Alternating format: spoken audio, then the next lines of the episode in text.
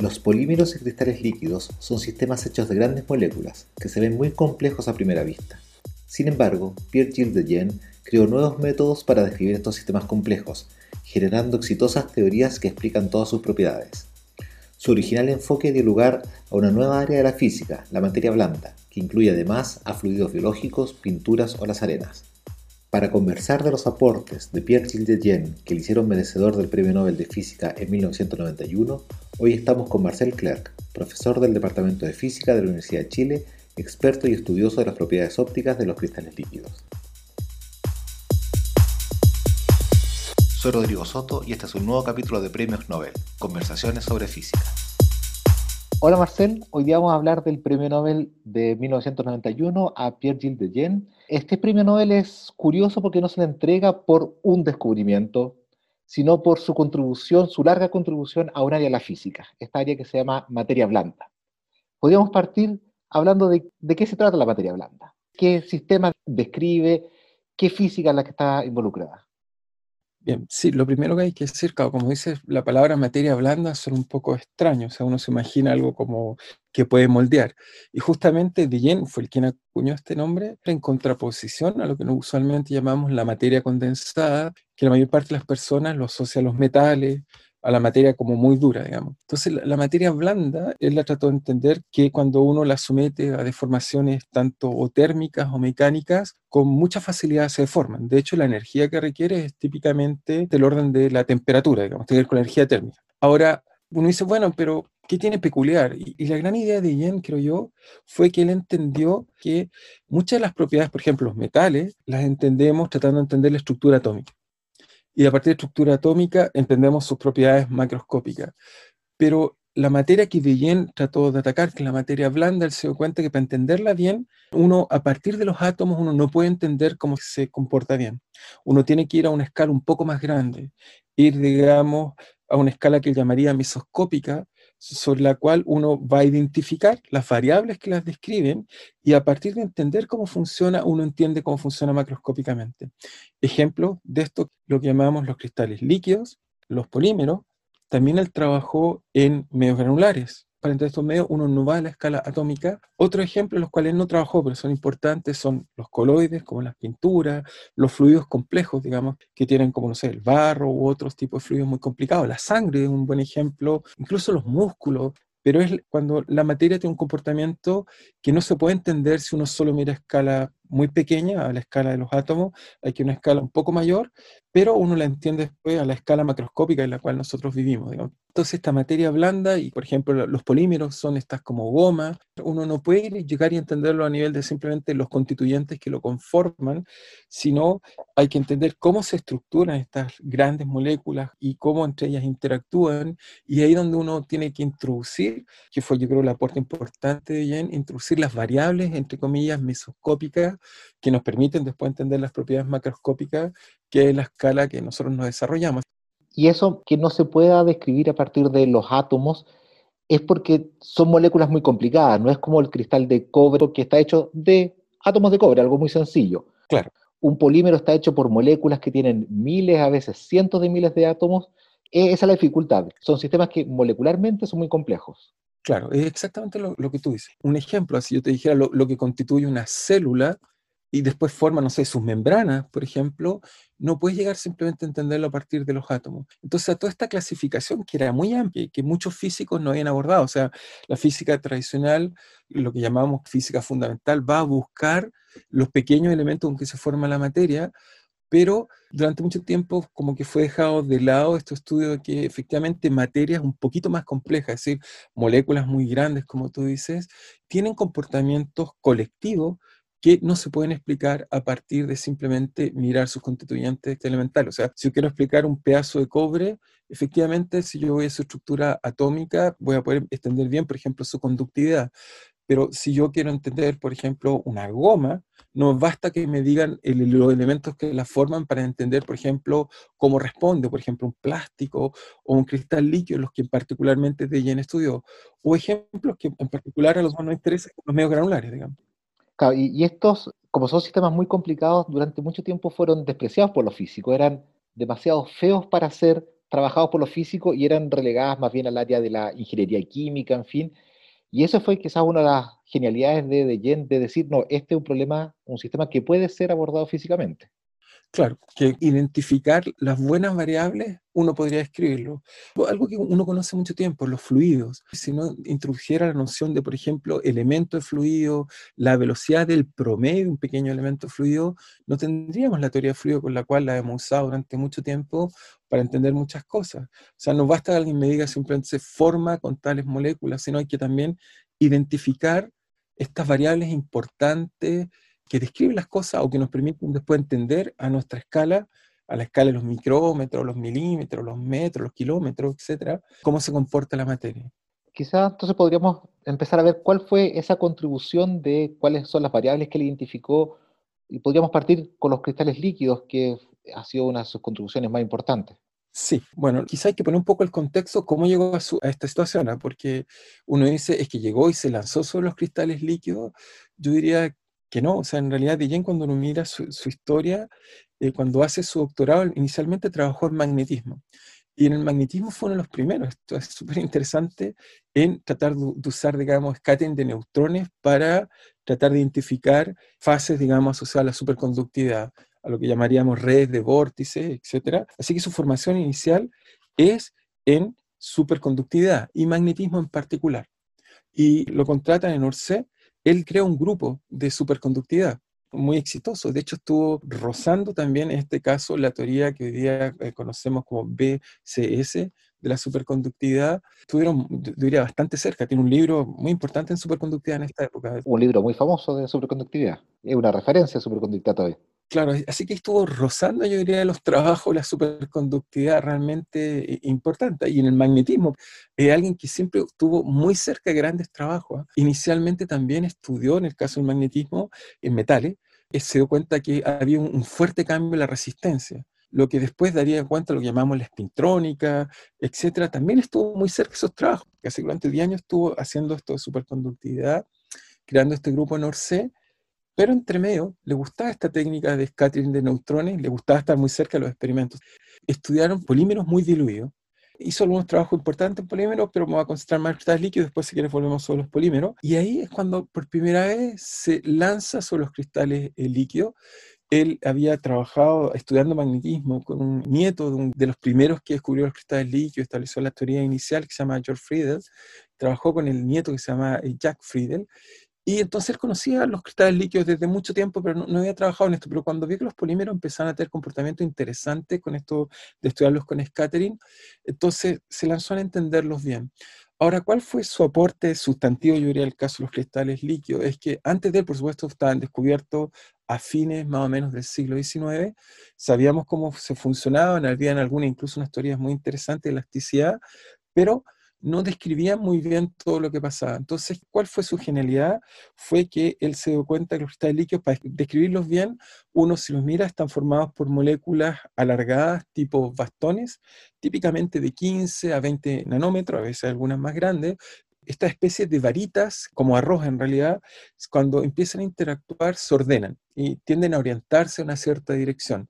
Entonces, ya había gente que había hecho algún aporte, entendía que la dirección era importante. Pero De Gennes lo primero que hace es que se da cuenta que para poder describir bien esta materia macroscópica, que son los cristales líquidos, que los tenemos, no sé, nuestras membranas, digamos, son cristales líquidos, nuestra mucosidad son cristales líquidos, las pantallas, los televisores, de los teléfonos son cristales líquidos. Entonces, para entender cómo funcionaba, el gran paso interesante que hace es que se da cuenta que no basta solo la dirección, sino también de cuán desordenada está con respecto a esta dirección. Entonces construye por primera vez un parámetro de orden tensorial. Ocupa un tensor para describir esta materia. Todas las descripciones previas a él usaban, como en caso de fluido, a lo más un vector. Pero entonces coloca este tensor y usando una teoría un poco similar a la que ha propuesto Landau para estudiar la superfluidez, escribe simplemente una energía libre, basada en el argumento de simetría, y predice por primera vez cómo es la transición entre que algo que es cristal líquido y no cristal líquido, por argumentos casi de simetría, y este modelo muy simple que lo llamamos hoy en día Landau-de Gennes, porque fue motivado en las ideas de Landau para superconductividad, pero él lo ocupa para entender esta materia usando un tensor. Y ese tensor, entonces, lo que hace es que extiende el concepto de estar orientado en una dirección, pero además dice qué tan orientado está. Claro. Y eso da un poco más de grados de libertad en la descripción. Claro, como la materia es más compleja, tienes que usar este tensor. Y este tensor, claro, por supuesto uno reconoce los elementos que tiene, y, pero lo construye a partir de los dos. Hace una mezcla de la dirección y el grado de desorden. Y eso describe bien la materia, pero no solo eso, usando la misma teoría, después es capaz de explicar una nueva transición, que es lo que llamamos pasar de un estado que llamamos nemático, donde esencialmente los arrocitos o estas moléculas están orientadas casi toda la misma dirección, y de repente forman terrazas. En la fase esmética. Okay. Y este cambio muy interesante del caso nemático, la misma teoría que desarrolla para explicar cómo aparecen los cristales líquidos, le permite entender, digamos, haciendo una analogía con la superfluidez, de que esto es como la transición de, de un estado, entre comillas, no conductor a uno superconductor. Permite entender perfectamente cómo se ordena la materia y además cómo aparecen defectos topológicos, cómo aparecen las vorticias. Eso es muy conocido, muy usado en el caso de la superconductividad, lo ocupa perfectamente en estos casos de la materia. Así que logra anclar bien una teoría muy unificada de lo que pasa en los cristales líquidos, usando esta teoría tensorial, pero igual lo distinto a un superconductor es que esta, obviamente estas teorías no son invariantes de Gauge, tienen otros tipos de propiedades, pero son exactamente el mismo espíritu, transiciones entre un estado que uno podría decir es superconductor a no, y eso significa en el caso de cristales líquidos, si uno hace la analogía, significa nemático a esmético. Y eso fue un poco lo que nos permitió, digamos, a toda la gente que después siguió trabajando en cristales líquidos tener una teoría muy unificada y sólida para entender las distintas fases que tienen en los cristales líquidos. Por supuesto, después siguen apareciendo más y más fases, pero yo diría soporte en, en caso de cristales líquidos más fundamental fue identificar las variables y después escribir ecuaciones basadas en argumentos bastante generales que describen bastante bien la materia a nivel macroscópico. Hasta el tensor dieléctrico le permitió, a partir de esta teoría, derivarlo muy simplemente.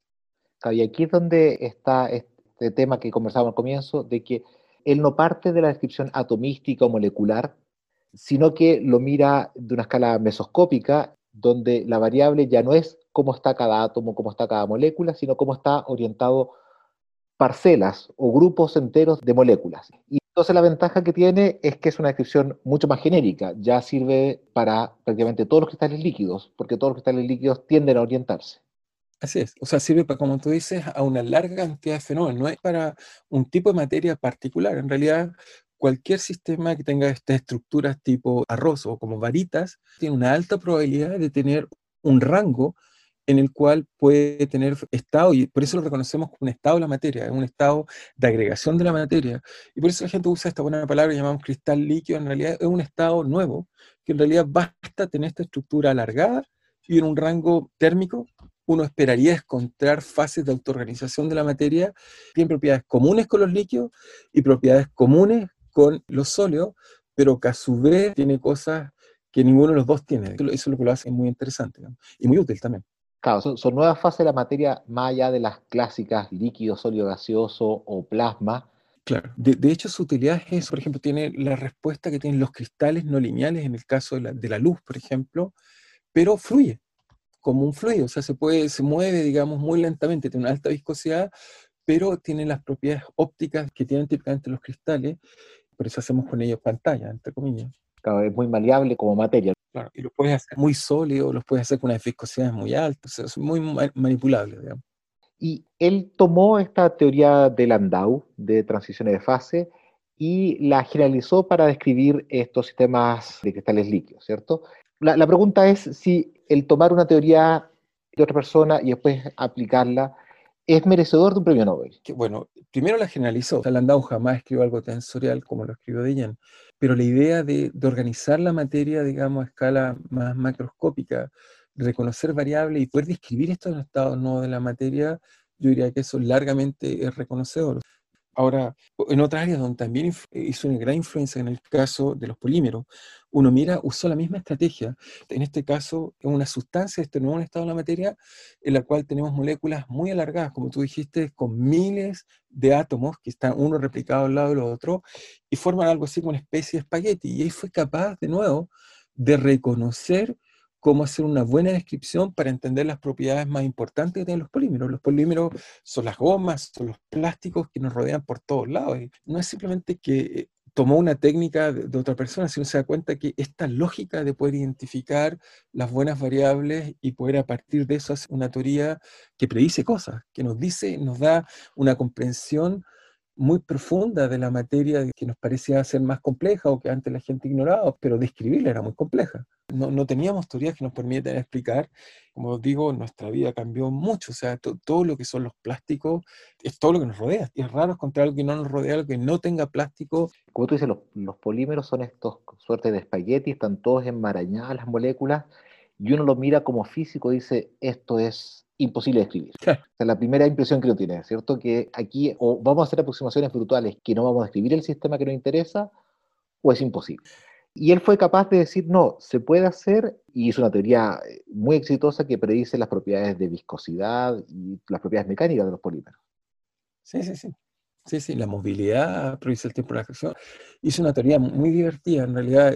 Hace esto que llamamos, de hecho él acuñó esta palabra, que es cómo se mueven los reptiles, que él llamó de reptación, que simplemente haciendo esta analogía, cómo se moverían estas moléculas muy grandes en estos volúmenes excluidos, le permitió hacer una cosa así como una especie de culebra browniana, algo así, eso es como su teoría, si uno la mira con cuidado, que le permitió, como tú dices, haciendo simplemente un poco de mecánica estadística, con cuidado, por supuesto, deducir propiedades físicas medibles. Su teoría permitía predecir las transiciones entre cuando uno toma un polímero y es como una goma, como el caucho que uno tiene en los neumáticos, una goma muy dura, pero si uno empieza a aplicarle un estrés, una fuerza, uno se da cuenta de repente se pone blanda como un plástico y se empieza a abrir, logra establecer con mucha precisión por el tiempo característico en función de propiedades como temperaturas, largos, propiedades microscópicas como el número de átomos, así que es capaz de derivar leyes muy relevantes a partir de modelos, por un lado, que uno diría son complicados porque tienen que tener esta escala mesoscópica,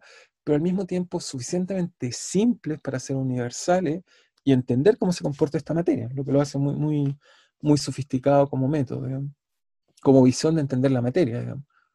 Claro, y él además usaba herramientas matemáticas muy sofisticadas, pero no se quedaba pegado en la matemática, sino que buscaba cuáles eran los elementos claves para construir estos modelos aparentemente sencillos, como el modelo de reptación, y predecir cómo va la viscosidad con el tamaño de las moléculas, etcétera. Sí, era, era alguien técnicamente muy, muy bien formado, o sea, era muy, muy hábil. So, soy un ejemplo que a mí siempre me encanta citar.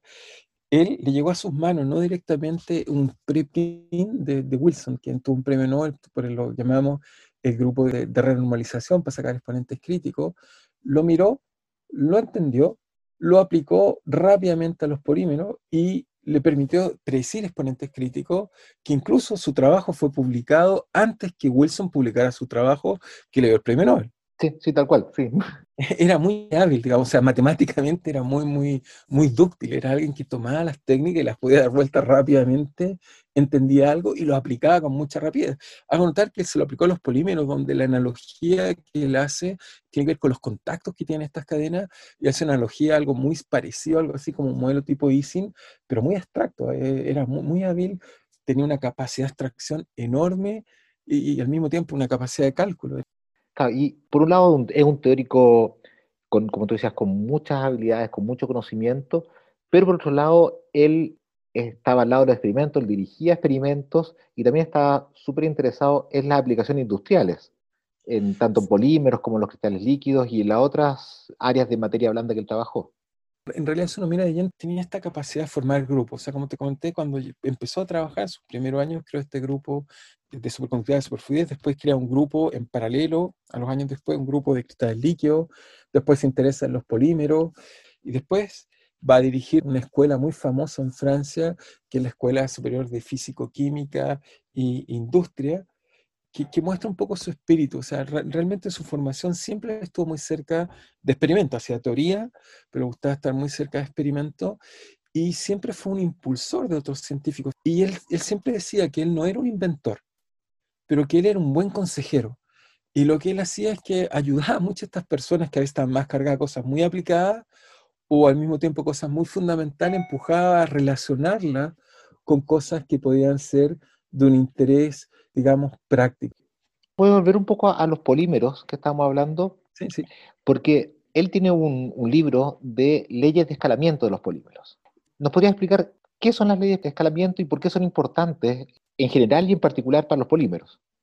Bueno, en general, esta idea de escalamiento es, es que uno ve, ve la materia a una cierta escala y la trata de promediar a una escala más grande, y lo divertido es que uno vuelve a encontrar algo así como más o menos el mismo tipo de física, digamos.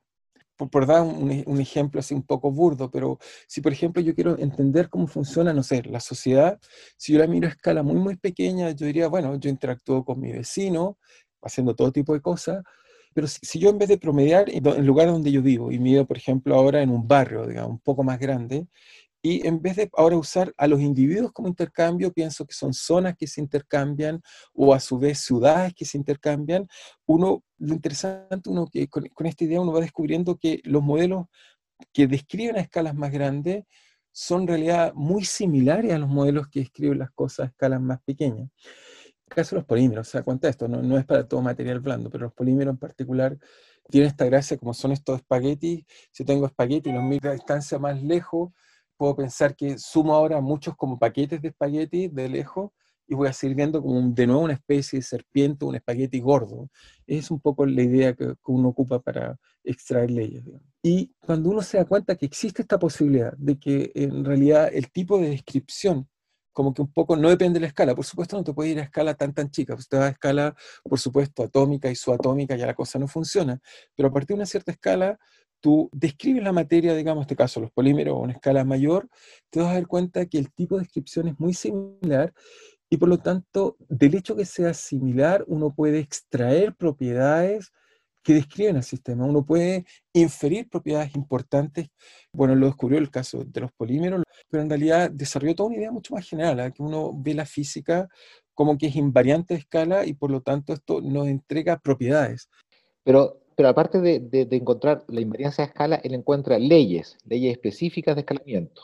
Por supuesto, cuando uno va, uno se pregunta cómo uno mapea una escala con otra escala, eso te permite, de alguna forma, encontrar un tipo de comportamiento de alguna forma universal. Uno puede derivar las ecuaciones que lo describen. De hecho, predice varios exponentes críticos que fueron medidos, o sea, predice propiedades universales, no solo propiedades de un polímero en particular, predice propiedades dependiendo del peso, digamos, atómico, o sea, que tiene que ver un poco con el largo, que son las cadenas que uno está considerando, eh, logra predecir perfectamente lo que se conocía. O sea, su teoría, la, la más simple que partió, predecía que crecían, por ejemplo, la viscosidad crecía con el exponente al cubo, y los experimentos dicen que va como tres punto cuatro, eh, predice, por ejemplo, que el coeficiente de difusión no tiene que ver con la movilidad, eh, va con un exponente a la menos un tercio, ese es perfecto. En ese sentido, recapitulando, de Gennes como que fue, en cierta forma, a contrapelo de la historia de la física más fundamental, de ir entendiendo las cosas en la escala cada vez más chiquitita, ¿cierto? Y viendo los elementos fundamentales, moléculas, después átomos, después el núcleo atómico, luego el protón, luego los quarks, y yendo cada vez más pequeñito. Claro. Él dijo que no, que para entender las propiedades que uno observa cotidianamente, a veces hay que mirar de más lejos, ¿cierto? Y olvidarse de esos detalles chiquititos, porque las propiedades que emergen son propiedades genéricas que ya no dependen de tanto el detalle, ¿no? Exactamente lo que tú estás diciendo. Antes pensábamos que lo fundamental era un átomo, pero después nos dimos cuenta que no, que había que romperlo y mirar lo que había, y tenemos ahora electrones y quarks, pero de nuevo, o sea, si uno se pregunta, si yo quiero entender cómo funciona un átomo, en realidad tengo que ir a la escala y mirar el núcleo, y el núcleo no es algo muy complejo, sobre todo átomos, digamos, grandes, y por lo tanto uno se da cuenta que efectivamente no siempre uno entiende el todo, esta parte grande, entendiendo cómo funcionan los componentes o las partes que lo constituyen. En sí mismo el todo se comporta colectivamente, yo creo que eso lo entendió, y eso fue como, empujó, como tú dices, en la otra dirección, es decir, ya se conocían bien los átomos pero, o, o las moléculas, pero efectivamente se podían agrupar, y eso nos permitía entonces tener estas escalas mesoscópicas que nos permitió entender, bueno, muchas de las propiedades que nos rodean. ¿Cuál es la dificultad ahora? La dificultad ahora era reconocer cosas, y él fue capaz de reconocer en distintos contextos, aparte de estar el líquido, los polímeros también intentó en medios granulares, le interesó un poco la estática en los medios granulares, es decir que al revés, a veces tener más información no te permite entender bien las cosas, tener la buena información, quizá una buena escala, te va a permitir entender, o por lo menos dar una descripción que te permita al menos responder algún tipo de preguntas que uno se hace, digamos. O sea, a veces uno siempre piensa que lo mejor es saber todo, Pero lo que nos muestra esto es que a veces, sabiendo menos y reconociendo lo que hay que saber, uno puede entender efectivamente cómo se comportan a veces las cosas. Que finalmente el enfoque de la física, ¿no? Cuando uno hace la vaca esférica es identificar qué es lo relevante ahí, ¿no? Exactamente eso. Simplemente dejar una pregunta interesante. En el caso de la vida, por ejemplo, uno se pregunta, bueno, ¿dónde está esa escala mesoscópica o la variable mesoscópica que nos va a permitir entender lo que es la vida? Que es una pregunta que hasta el día de hoy está abierta. O sea, no, no digo que sea materia blanda en ese sentido, pero trato de decir que la visión quizás para resolverlo es que nos falta otro de lleno, entre comillas, que logre, por lo menos para la física, identificar cuáles son las buenas variables que nos permitiría quizás decir, uh, ok, esto de aquí y de aquí sacamos lo que es la vida, pero si pensamos que vamos a partir de los átomos, creo que no vamos a tener una buena respuesta, ¿no? Creo. No, clar- claramente no. Bueno, Marcel, muchas gracias por esta conversación, donde revisamos el Premio Nobel del año noventa y uno a Pierre-Gilles de Gennes en su contribución a la comprensión de esta materia complicada, esta materia hecha por moléculas, muchas moléculas muy grandes, muy complicadas, pero que él fue capaz de identificar las variables relevantes y construir una teoría al respecto. Así es. Muchas gracias por, por esta conversación, Marcel. A ti, Rodrigo, gracias por invitarme. Muchas gracias.